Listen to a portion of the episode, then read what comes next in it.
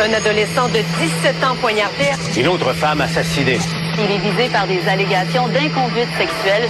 Les formations politiques s'arrachent le vote des familles. Comment faire fructifier votre argent sans risque? Savoir et comprendre les plus récentes nouvelles qui nous touchent. Tout savoir en 24 minutes. Euh, en manchette dans cet épisode, une femme est victime du premier meurtre de l'année à Montréal. La cour d'appel condamne Simon Hull à un an de prison. Huitième hausse consécutive du taux directeur et les États-Unis fourniront 31 chars à l'Ukraine. Tout savoir en 24 minutes. Tout savoir en 24 minutes. Bonjour, bienvenue à Tout savoir en 24 minutes. Ici Julien Boutier en remplacement d'Alexandre Moranville-Ouellette qui est pas très loin parce qu'il prend le siège de Mario Dumont pour la journée. Salut Alex. Bonjour Julien.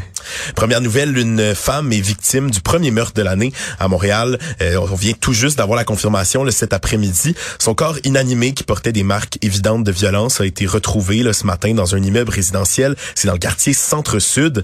La police de Montréal a confirmé en milieu d'après-midi qu'elle enquêtait maintenant euh, sur un meurtre. L'affaire avant était traitée comme une mort suspecte. L'enquête a été transférée aux enquêteurs des euh, crimes majeurs. Puis un témoin important là, qui était euh, rencontré par les enquêteurs au cours de l'après-midi. Il s'agit d'un homme qui fait pas face à aucune accusation pour le moment. Ouais, ça c'est souvent. Euh, je veux pas me lancer dans des spéculations. Évidemment, on va laisser la police faire son travail, mais habituellement quand il y a une femme qui décède dans des dans un contexte violent, puis qu'on dit immédiatement après qu'on rencontre un, une personne d'intérêt, on parle parfois là souvent même du conjoint. Est-ce que on aurait sur les bras là, un premier homicide semble-t-il cette année sur le territoire montréalais? Euh, Est-ce qu'on aurait droit à un premier féminicide aussi? Là, Je croise les doigts pour qu'il ne mm. s'agisse pas de ça. Là, dans tous les cas, un homicide, c'est un homicide de trop. Mais si en plus on commence déjà puis qu'au mois de janvier, là, déjà en 2023, on voit un premier féminicide sincèrement, j'espère que ça va allumer une cloche d'alarme. Je ne vais pas me lancer encore une fois dans les spéculations, mais on en a tellement vu dans les dernières années là, des, des taux anormalement élevés de décès de féminicides, de familicides également. Sincèrement, je croise les doigts pour que ce soit pas ça. Puis on souhaite que la police puisse continuer son travail le plus rapidement possible. Mais voilà. c'est le, premier meurtre à Montréal, mais il y a déjà deux autres femmes. Donc c'est la troisième femme tuée au Québec euh, depuis le début de l'année. Il y a euh, une immigrante camerounaise de 31 ans, on s'en rappelle, Nadine Flora, euh, qui a été assassinée dans son logement de Mont-Saint-Hilaire. Et puis le corps d'un homme et d'une femme qui ont été retrouvés à Vaudreuil-Dorion quelques jours plus tard. Donc un mois de janvier là, déjà difficile avec trois femmes qui ont été tuées dans la province. Autre nouvelle, l'ingénieur qui avait obtenu l'absolution après avoir agressé sexuellement une amie, on s'en rappelle, il s'appelle Simon Hall à Trois-Rivières, ça avait fait énormément jaser. Nouveau développement dans ce dossier, euh, il devra finalement purger une année derrière les barreaux. La Cour d'appel a tranché ce matin. On se rappelle qu'il y a un juge qui avait donné une absolution conditionnelle à Simon Hull l'été dernier. Et euh, euh, la décision qui a été rendue là, ce mercredi, ben, ce matin, dans le fond, à Québec, dit que le juge qui avait absous Simon Hull semble avoir perdu de vue l'infraction de voyeurisme au moment de déterminer la peine. Donc, Simon Hull, 31 ans, aura finalement un casier judiciaire et il devra passer du temps derrière les barreaux pour cette agression sexuelle qui avait été commise à Trois-Rivières en 2019. Parce qu'on se rappelle que euh, le juge Mathieu Poliquin, justement, euh, lui avait donné l'absolution conditionnelle parce qu'il disait qu'il voulait pas nuire à sa carrière. Ouais. Puis là, faut faut faut comprendre dans deux mesures parce que il y a ça, il y a aussi le fait puis de, de, ce que je comprends, c'est dans une affaire distincte aussi, il va devoir revenir devant le tribunal si je ne m'abuse parce qu'il est allé euh, prendre une fesse d'une voyageuse lorsqu'il s'est rendu dans le sud pour un voyage, hein, peut-être pour fêter justement cette absolution qu'il avait à ce moment-là. il va devoir revenir devant la cour. Exact. Il va faire face également à euh, un bris de probation, des accusations de bris de probation, euh, parce qu'il s'était envolé en juillet dernier là, à Cuba, où il avait empoigné les fesses d'une Québécoise en vacances. La femme a porté plainte à la police et donc là, il est accusé là, de bris de probation. Ouais, c'est là qu'on voit aussi, d'un côté, la pertinence d'avoir une transparence dans le système de justice. C'est pas mhm. pour rien qu'il y a des journalistes qui fourmillent partout hein, dans les palais de justice, Julien. Euh, dans le métier, nous, on, on le comprend, puis peut-être qu'il y a des gens en population qui perdre de vue pourquoi c'est si important que ça de rapporter sur des procès, sur ce qui se passe. C'est pour la transparence la justice d'un côté, mais surtout que là, ben, on, on, peut voir à quel point il y a eu une indignation populaire dans ce cas-là, puis on peut la comprendre. Le juge qui décide, là, un homme, je rappelle, a agressé sexuellement une amie, a pris des photos après ça de l'agression également, qu'on comprend, c'est pas juste « Ah, oh, j'étais bien sous, euh, j'ai mal demandé le consentement, puis euh, je m'excuse, ben gros. » Non, non. Monsieur a pris des photos pour pouvoir les regarder plus tard. C'est absolument sordide.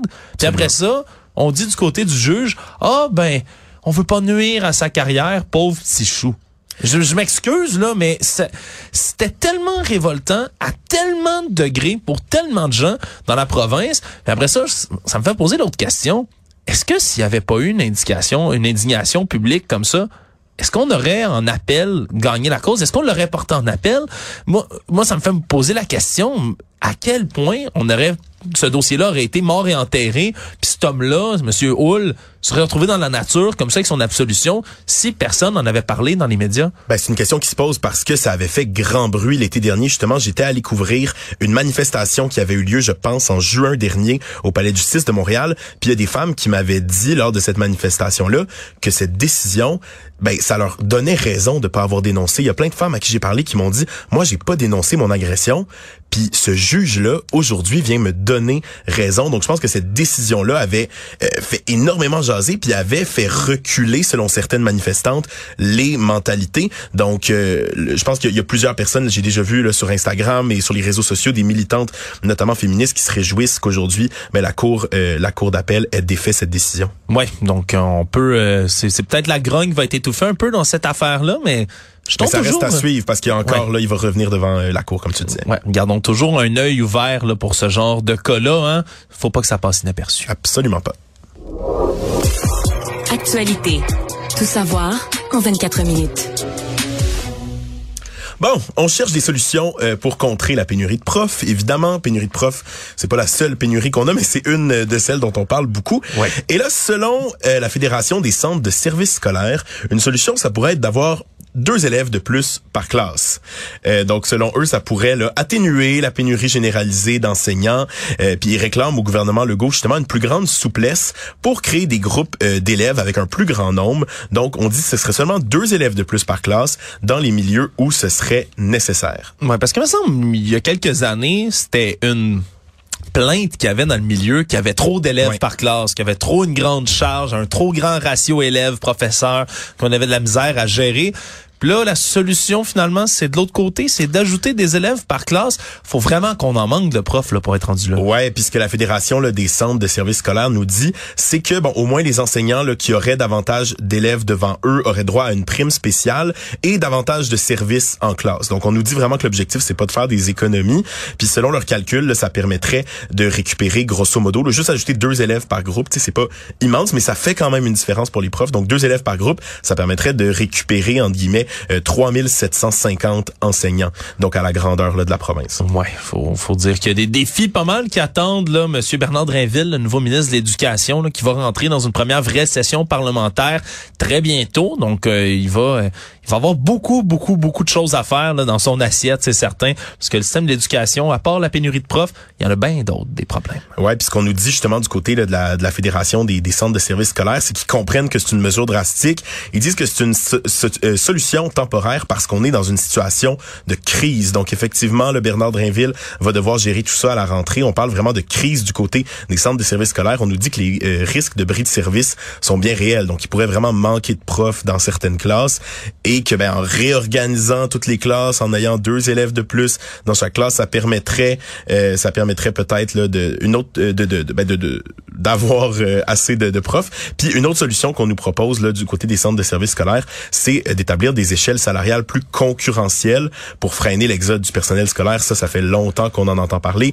Les salaires des profs, ça revient, c'est un débat qui revient euh, à chaque année quasiment. Là. Ouais, c'est constamment récurrent, hein, l'argent, l'argent, c'est pas la solution, mais c'est toujours une des solutions.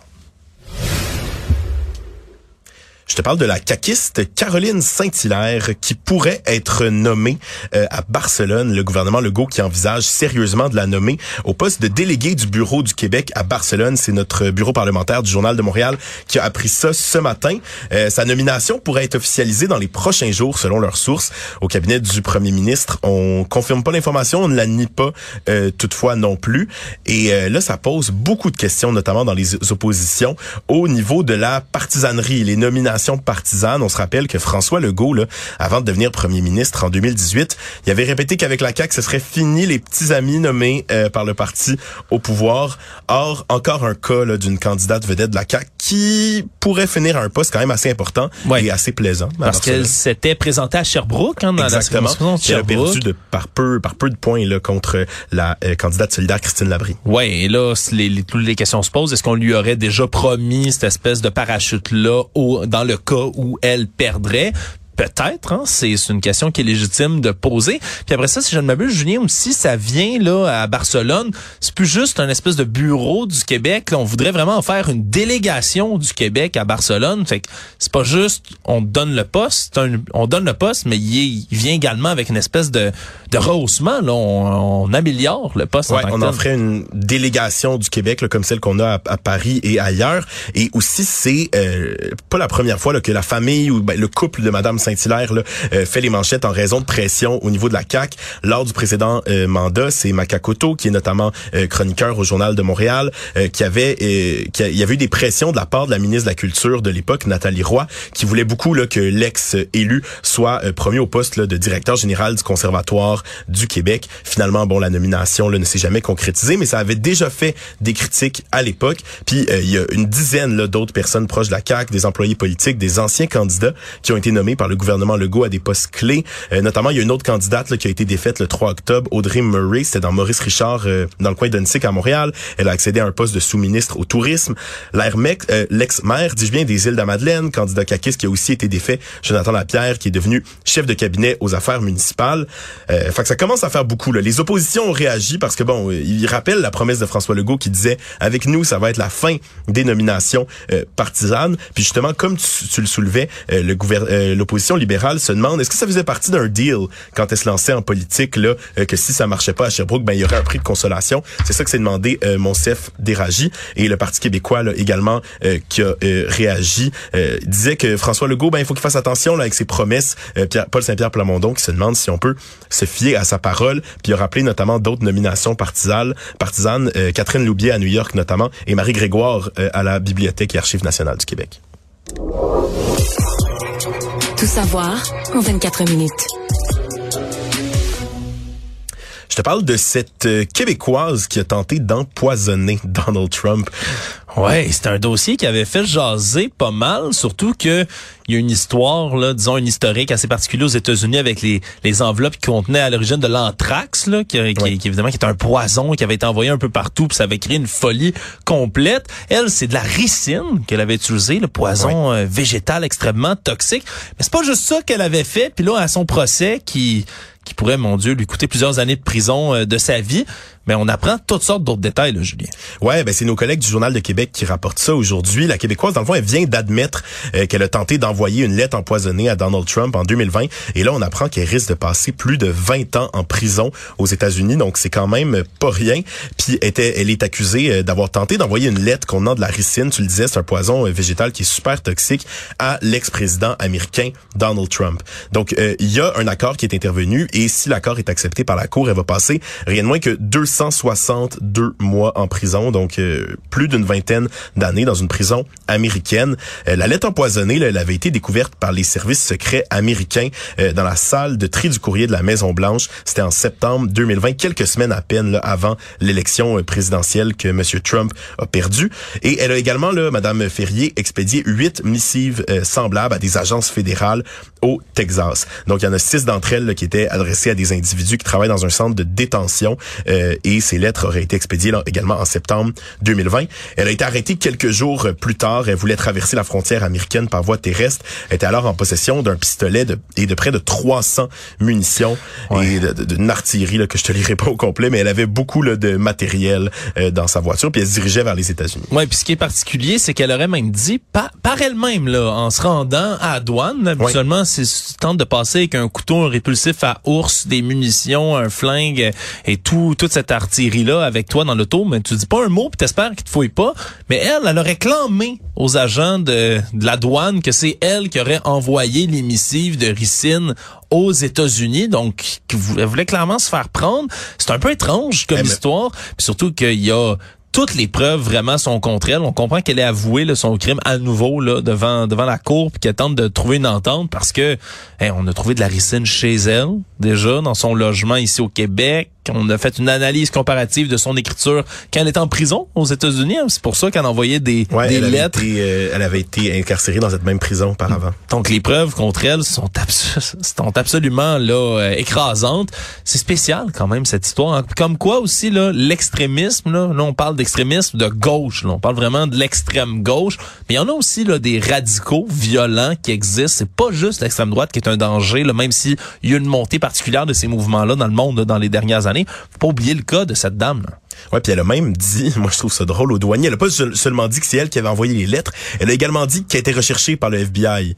Donc euh, il y avait peu de chance effectivement qu'on la laisse passer la douane. Est-ce que tu la sens, euh, Alexandre, la neige qui s'en vient, la tempête Je pense c'est vieux encore pour faire de l'arthrite, là, tu sais, puis le sentir dans mes os. J'aimerais ça pouvoir le dire. Là, je le sens, mais euh, non, pas encore. Ben, je regardais par la fenêtre avant d'entrer en studio. Ça commence timidement, là, quelques petits flocons ici au centre-ville de Montréal. Euh, puis c'est une bordée de neige là, qui va affecter le sud du Québec dès ce soir. Ça devrait se transformer en tempête hivernale au fur et à mesure que le système va progresser. Euh, donc, Environnement Canada qui a émis des avertissements de tempête hivernale et de neige pour l'Outaouais et d'autres secteurs dans la vallée euh, du Saint-Laurent, Estrie, Beauce, jusqu'à la pointe gaspésienne. Et donc, euh, les précipitations devraient baisser en intensité au courant de la journée de demain, mais quand même, heure de pointe difficile à prévoir demain. Moi, évidemment, je suis un partisan de la neige parce que je fais toutes sortes d'activités hivernales. Mais Julien, toi qui es dans le même coin que moi, on travaille euh, dans le même dans le même quartier je m'excuse, mais la neige, ça va avoir un effet bénéfique à Montréal. Ça va cacher les déchets, la dégueulassitude, la grisaille, la merde qu'on peut trouver dans les rues de Montréal en ce moment.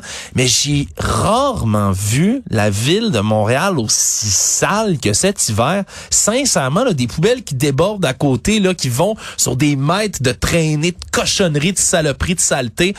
Honnêtement, là, j'ai jamais vu ça. Je sais pas si, si toi, c'est une impression que tu as en regardant les rues. On se faisait la réflexion tantôt, Alex, quand on est sorti s'acheter un café dans le secteur ici autour de l'UCAM euh, qu'on fréquente tous les deux depuis plusieurs années, c'est vraiment pire que jamais. Ah, c'est dégueulasse, sincèrement. Fait au moins, hein, pour ceux qui sont des, des bougons de la neige, puis qui aiment moins ça, voir un beau manteau blanc, là, vous avez un argument supplémentaire, particulièrement si vous êtes montréalais, là. Ça va enterrer des déchets, ça va enterrer la saleté. OK, elle va revenir au printemps en espérant que la ville se soit déniaisée rendue là puis qu'il soit capable ici à Ville de Montréal. On leur a fait des demandes d'ailleurs hein, depuis plusieurs semaines pour savoir là qu'est-ce qu'on va faire avec cette gestion de déchets qu'on retrouve comme ça en hiver. On dirait qu'attendent deux autres aussi que la neige tombe, ça en fait d'autres contents au moins. Économie. Ben, la grosse nouvelle économique du jour, évidemment, c'est la hausse du taux directeur. Donc, la Banque du Canada qui hausse de nouveau son taux directeur d'un quart de point. Ça augmente donc à 4,5 euh, C'est la huitième hausse consécutive depuis mars 2022. Ça va toucher bien des affaires, notamment les hypothèques variables, les marges de crédit personnel, les prêts automobiles. Euh, donc, ça va frapper pas mal tout le monde d'une façon ou d'une autre et notamment faire augmenter les paiements, mais ça aura aussi un impact sur le marché immobilier. On écoute les explications de Charles Brent de l'Association professionnelle des courtiers immobiliers du Québec depuis, euh, disons, euh, depuis le mois d'octobre que chaque euh, nouvelle hausse est un coup dur pour le marché immobilier, je vous dirais. on pense que l'activité continuera de, de, baisser. Le plein impact de la hausse des taux d'intérêt n'est pas encore reflété sur le marché. Et donc, c'est pour ça qu'on s'attend à de nouvelles baisses de prix en 2023. En fait, faut voir. Donc, des potentielles baisses de prix en 2023, peut-être des rares bonnes nouvelles dans cette euh, nouvelle économique, Alex? Ouais, c'est c'est difficile, sincèrement. Là, on en a parlé un peu tout le long de l'émission de ces. C'est peut-être un quart de point. On comprend, c'est pas massif, mais c'est surtout que sur dix mois, huit hausses consécutives, à un problème, l'inflation, qui pour, pour lequel l'effet se fait sentir, là, Julien, bien après. Il y a un délai entre le moment où on va donner ce coup de jarnac-là du côté de la Banque euh, du Canada et l'effet qui va se faire ressentir sur l'inflation. Et là, je comprends qu'on s'attend à une baisse considérable d'inflation cette année, mais c'est pas encore fait. Puis c'est sûr que c'est un coût supplémentaire au moment où on n'a pas fini de voir les effets des autres coûts qui ont été donnés avant. Ça vient également mettre des pressions sur le marché immobilier. Puis là, c'est des gens après ça que même si vous n'êtes pas propriétaire, mais la personne qui est votre propriétaire d'un logement, si vous êtes locataire, mais va être obligé après ça de, de composer avec ses propres pressions qui vont venir avec l'augmentation de ses propres taux d'intérêt, qui va devoir après ça refléter ce, ce cette marge d'argent gagné sur votre loyer par la suite. Vraiment, on dirait qu'il n'y a pas d'échappatoire. Il n'y a pas d'échappatoire à, cette pression économique que tout le monde subit en ce moment. Puis ah ouais, on load la carte de crédit, puis on attend des jours meilleurs. Mais vraiment, après la pandémie, on dirait que c'est la réflexion que je me fais. C'est comme, ouf, Ouf, je comprends là, je comprends. on avait besoin de souffler, on avait besoin de sentir mieux, de revivre, de remettre en marche nos projets. Je trouve ça tellement dommage qu'il y en ait justement tellement de gens qui soient freinés par la suite à cause d'une pression économique intense et importante comme celle-là. Vraiment, c'est une autre nouvelle difficile à digérer. Maintenant, le seul espoir qu'on a, Julien, c'est que ça fonctionne sur l'inflation. Puis tu le disais, ça fait beaucoup de hausse en peu de temps. Là, je regardais, la, dernière, c'est le 7 décembre. Ça fait vraiment pas longtemps, la dernière hausse du taux directeur. Dans le fond, la Banque du Canada nous a annoncé ça le 7 décembre. On est parti en vacances de Noël, puis là, on revient déjà une autre hausse en moins de deux mois. Puis on l'avait augmenté là, quand même de... de, euh, de point 5 points. Hein, points exact, je, cherchais comment le formuler. Euh, c'était passé de 3,75 à 4,25% Donc c'était quand même une hausse là, considérable. Le monde. Au niveau euh, international, ce qui retient notre attention euh, aujourd'hui, c'est les États-Unis et l'Allemagne qui vont finalement fournir euh, des chars Abrams à l'Ukraine. Au début, on voulait pas euh, en donner. Là, on disait que c'était des, euh, des, des chars qui étaient extrêmement compliqués à utiliser. Mais bon, finalement, là, suite à la pression euh, internationale, les États-Unis vont livrer 31 chars Abrams à l'Ukraine pour l'aider à combattre l'invasion russe. C'est ce que le président américain Joe Biden a annoncé ce midi, ce matin, dis-je bien. Et le, le chancelier allemand avait annoncé la même chose un peu plus tôt. Oui, pour le côté des, ce qu'il faut préciser, les chars Abrams, c'est des chars américains, mais il y a aussi des chars Léopard, qui est le type de char qui, qui, qui, nous concerne quand on parle de l'Allemagne. Ce qui était tellement important à retenir, c'est que les chars euh, Léopard, il y a plusieurs alliés dans l'OTAN qui en ont, dont le Canada. Et pour pouvoir envoyer des chars Léopard qui sont conçus en Allemagne, donc c'est des chars de fabrication allemande, mais il y a une clause qui stipule que pour réexpédier un char, faut l'accord explicite de l'Allemagne elle-même. Puis le problème, c'est que l'Allemagne est un peu tenue par les par les burnes, hein, par les couilles, par la Russie depuis un moment sur la question énergétique, sur la question des gazoducs. Le gaz, avec les pressions de l'énergie, là, puis cet hiver, surtout, les Allemands ont besoin de se chauffer, sont dépendants du gaz russe. Puis pour eux, c'est difficile. Après ça, ils marchent sur des œufs constamment. T'as la pression russe d'un côté qui disent qu'ils vont fermer le robinet. De l'autre, t'as les alliés qui leur demandent, là, hey, c'est parce que nous, on veut envoyer des chars Léopard, mais on a besoin de votre accord. Finalement, c'est fait. Euh, il y a également des chars qui vont être envoyés du côté allemand directement euh, jusqu'en Ukraine pour aller combattre. Puis il y a surtout la question là, de former les équipages à utiliser ces chars-là aussi, parce que ça, c'est pas encore fait, Julien. Non, puis tout le monde, justement, comme tu le disais, attendait donc le feu vert du chancelier allemand Olaf Scholz. C'est arrivé euh, ce matin, parce que ça fait des semaines là, que Kiev réclame des chars plus modernes. Ils disent que c'est essentiel pour repousser l'invasion. Puis jusqu'à récemment, les États-Unis justement disaient pas être prêts à fournir euh, leurs chars les plus avancés. Ouais. Puis sur les télévisions d'État russe là, que je suis de manière assez périodique, il y, a, évidemment, on, s'entend, c'est des émissions de propagande complète, mais ça a généré là, toute une colère là, depuis des mois là, déjà, depuis le début de l'invasion là en Ukraine, où ils parlent des, des fameux nazis ukrainiens. Là, c'est leur espèce de prétexte de voir des nazis partout en Russie, mais là c'est il y a évidemment, on parle d'Allemagne, qui se sont mis à ressortir les vieux épouvantails des nazis en parlant de l'Allemagne. C'était pas très très, c'était pas très très beau à voir aujourd'hui. Et petite nouvelle plus légère en terminant à l'international, les Proud Boys, ce groupe d'extrême droite américain, mais on a appris qu'ils ont euh, pas le droit de se masturber et d'éjaculer plus d'une fois tous les 30 jours. Ouais, parce que pendant leur procès, hein, il y a cinq membres des Proud Boys en, en lien avec l'insurrection du Capitole du 6 janvier 2021 qui euh, font face à des chefs d'insurrection, là, bien sûr, là, de, de, également là, de sédition. Mais c'est surtout que dans leur manuel d'instruction, c'est ça qu'on lit, hein? pas le droit de se masturber plus qu'une fois tous les mois. Et s'ils veulent le faire une deuxième fois, il y a un prérequis bien précis, Julien. faut se trouver à moins d'un mètre d'une femme consentante a une chance. Il faut qu'elle soit consentante, Julien. C'est un peu, euh, c'est un peu une nouvelle assez étrange. Et la femme merci. ne peut pas être une travailleuse du sexe, on précise. Non donc il y a- y, beaucoup là, de, de critères et ça inclut même euh, donc la règle s'applique aussi au sexe en ligne. là. Donc mauvaise nouvelle pour les couples à distance, ça compte comme si on était tout seul, même si la personne est sur Zoom. Ouais, donc euh, pas d'écart pour les Proud Boys qui veulent rester purs. J'ai hâte, j'ai hâte de voir ce que la, disons la justice américaine leur réserve comme sort après avoir lu tout ça. Résumer l'actualité en 24 minutes, c'est mission accomplie.